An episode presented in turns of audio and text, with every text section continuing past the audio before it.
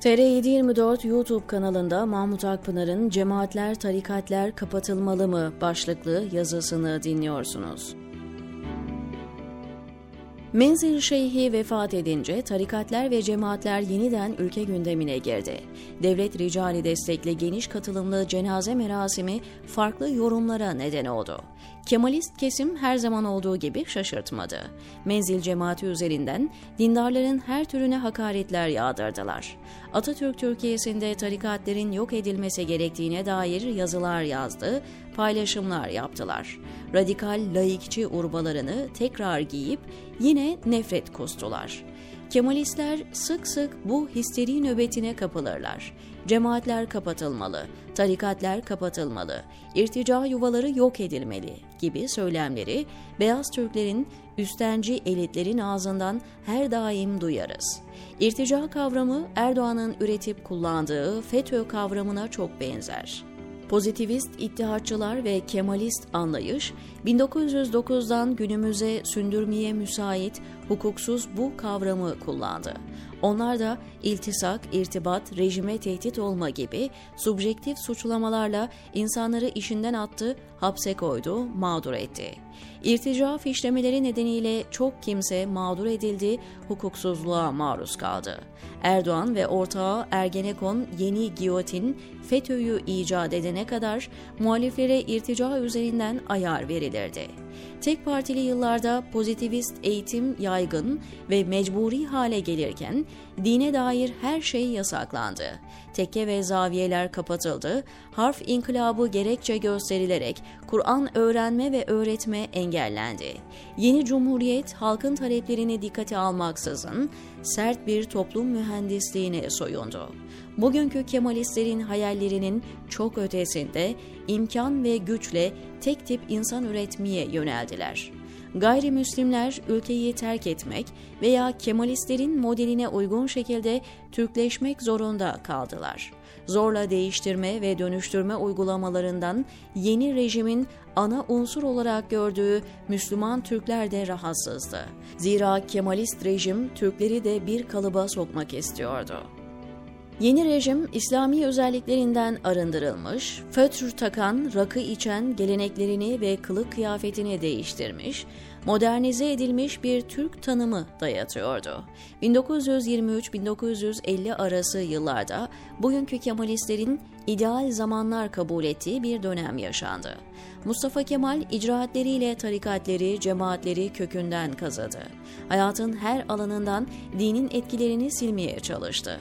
Takrir-i Sükun kanunuyla rejim muhaliflerini suçlu ilan etti, istiklal mahkemelerinde dini, siyasi liderleri idam etti. Yetmedi, layık olma iddiasındaki otoriter rejim dinde reform yapmaya soyundu ezanı Türkçeleştirdi, Diyanet İşleri Başkanlığı'nı kurup camileri, imamları seküler devletin bürokratik parçası yaptı. Böylece inanç, ibadet alanını tam denetlemek istedi.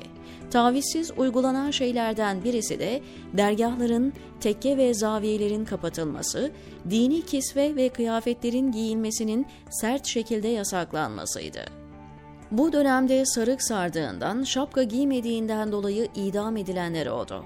Mezar taşlarından, tarihi binaların anıtlarından bile Arapça ibareler kazındı. Geçmiş bin yılın dili, edebiyatı, kültürü, muktesebatı yok edildi. Muhalif partiler kapatıldı, sosyal hareketler kanlı şekilde sindirildi. Ama bugünkü Kemalistlerden çok daha kararlı ve güçlü olan dönemin cumhuriyet elitleri toplumdaki inancı ve dini duyguları yok edemedi. İnsanlar gizli saklı dinlerini yaşamaya, dinini öğrenmeye devam ettiler. Tek parti rejimi hayatın her alanını kontrol etti, lakin onca güce ve baskıya rağmen halkı arzu ettiği şekilde dönüştürmeye muvaffak olamadı. Aksine 1950 ve sonrasında halk bu zihniyeti bütün seçimlerde cezalandırdı. Kemalist zihniyetin kalıplarından çıkamayan, evrensel manada sol olamayan CHP ve Türk solu asla iktidar olacak çoğunluğa ulaşamadı. Uygulanan katı toplum mühendisliği sert tedbirler toplumun bölünmesine ve ayrışmasına sebep oldu. Yoğun endoktrinasyon içeren Kemalist eğitim modeli kısmen Atatürkçü nesil yetiştirdi. Kendisini devletin sahibi, toplumun efendisi gören Kemalistlerin oranı %20-25'e ulaştı. Ne var ki karşılarında din, inanç ve kimliklerinin devlet tarafından yok edildiğini düşünen %65-70'lik muhafazakar sağ bir kitle oluştu. Kemalistler her ifratın tefritini oluşturması prensibine dayalı olarak radikal, siyasal İslamcı bir kesimi de doğurdu. 28 Şubat'ta Kemalistlerin toplumu değiştirme arzusunun tekrar hortlaması bu defa AKP'yi iktidara taşıdı. Bütün yozlaşmışlığına, hukuksuzluğuna rağmen Erdoğan'ın ayakta durmasının en büyük dayanağı Kemalistlerin kibri ve üstenci söylemleridir. Ayrıca AKP'nin muhafazakar kitleyi CHP ile korkutmasıdır. Tarikatlar, cemaatler kapatılmalıdır sloganı derin bir cehaleti, ön yargıyı içinde barındırmaktadır. Biraz tarih okuyanlar Anadolu ve Balkanların her biri birer tarikat lideri veya mensubu olan Yunus Emre'lerle, Mevlana'larla, Hacı Bektaşlarla, Somuncu babalarla, Alperenlerle Türkleşip İslamlaştığını bilir. Tarikat ve cemaatlere onkolojik olarak kökten karşı çıkmak Türkiye'nin varoluş hikayesine karşı çıkmaktır. Gururlanarak andığımız büyük Türk İslam cihangirlerinin neredeyse tamamı bir tasavvuf ekolünden beslenmekte, bir tarikat şeyhinden maneviyat dersi almaktaydı. Bu toplum tek parti döneminde yine Süleyman Efendi, Bediüzzaman, Erbilli Esat Efendi gibi maneviyat büyükleriyle inançlarını korudu. Otoriterliğin ve pozitivist uygulamaların en ağır zamanlarında halk tehditleri göğüsleyip manevi önderler çıkardı. Netice itibarıyla 100 yıllık katı cumhuriyet uygulamaları Kemalistlerin arzu ettiği pür seküler bir toplum inşasına yetmedi. Aksine tarikat ve cemaatler dönüştürücü, katı Kemalist zihniyete karşı toplum için sığınak oldu. Tarikat ve cemaatler Kemalist zihniyetin nefretinden kendisini nasıl korudu? Baskı altına alınarak kontrol edilmek istenen her yapı gibi uzunca süre tarikat cemaat yapıları gizli devam etti. Faaliyetlerini örtülü yürütmek zorunda kaldı. Zira dini sosyal yapılar bir vakıf, dernek kuramıyor, dini eğitim veremiyor, kamu görevinde bulunamıyor, hatta okullarda, sokaklarda tacize maruz kalıyordu. Bu durum onları tedbir refleksi geliştirmeye, yasaları dolanmaya itti. Çünkü denetimler, teftişler legal, şeffaf, hesap verebilir yapılar kurmaya teşvik ediyor, yok etmeye, kapatmaya odaklanıyordu.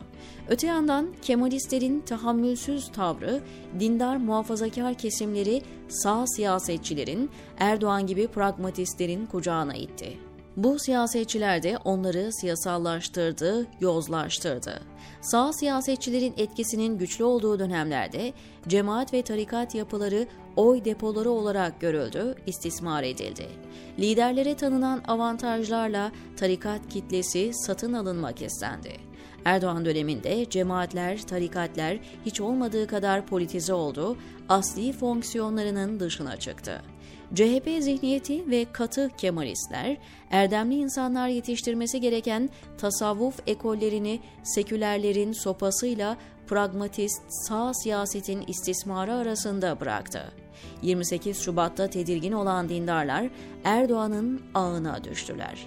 Erdoğan'a biat eden cemaat tarikat yapıları holdinglere dönüştü, müthiş paralara hükmediyor daha önce adaletsizce dışlanırken bu defa Erdoğan'ın ağına takıldılar. Bu hal sadece sekülerleri rahatsız etmiyor. Adalet duygusu ölmemiş, hakkaniyet sahibi dindarları da çok üzüyor. Bu nedenle dindar insanlar dahi cemaatler, tarikatlar kapatılmalı diyebiliyor. Son dönemde iktidar uydusu cemaat tarikat yapılarında ayyuka çıkan yozlaşma, kirlenme bizzat kendi çocuklarının deist ve ateist olmasına sebep oluyor. Peki AKP sonrası ne olmalı? Cemaatler, tarikatler böyle mi devam etmeli? Ne Kemalistlerin dediği gibi bütün cemaat ve tarikat yapıları kapatılmalı ne de siyasetin istismarına terk edilmeli. Gerçek anlamda laik ve inançlara tarafsız bir devlet yapısında dini gruplarda herhangi bir dernek gibi ele alınır. Ne varlığı kutsanır ne kökü kazınmaya çalışılır. Bütün demokratik devletlerde olduğu gibi yasalara uymakla yükümlüdürler. Harcamalarının, kararlarının denetlendiği, şeffaf ve hesap verebilir sivil toplum yapıları sosyal yapılanmalar olarak görülürler. Bir yasa dışılık, istismar tespit edildiğinde ilgili merciler yasaları uygular. Cemaat, tarikat mensubu yargıyla, kollukla muhatap olursa adaletle ve eşit muamele göreceğini bilir. Aslında Kemalistler de bir nevi tarikat hem de pek çok dini tarikatten ritüelleri daha katı, lidere bağlılıkları daha radikal. Üstelik kendi tarikatlerine mutlak saygı ve itaat beklentileri var. Atatürk'ün Türkiye'sinde diye başlayan ve kendileri gibi olmayanlara hakaret içeren sözler Kemalistleri toplumda en önemli bölen, en büyük ayrıştırıcı yapıyor. Kürtleri yok sayan, dindarı suçlayan, gayrimüslimi tehdit gören, Araplara söven, göçmene düşman, farklı olanı dışlayan kafayla bir yere varamayız. İlk önce bu kafanın düzelmesi lazım. Türkiye, dini veya seküler oluşumların örgütlenme özgürlüğü, demokratik hak, ifade hürriyeti gördüğü zaman normalleşir.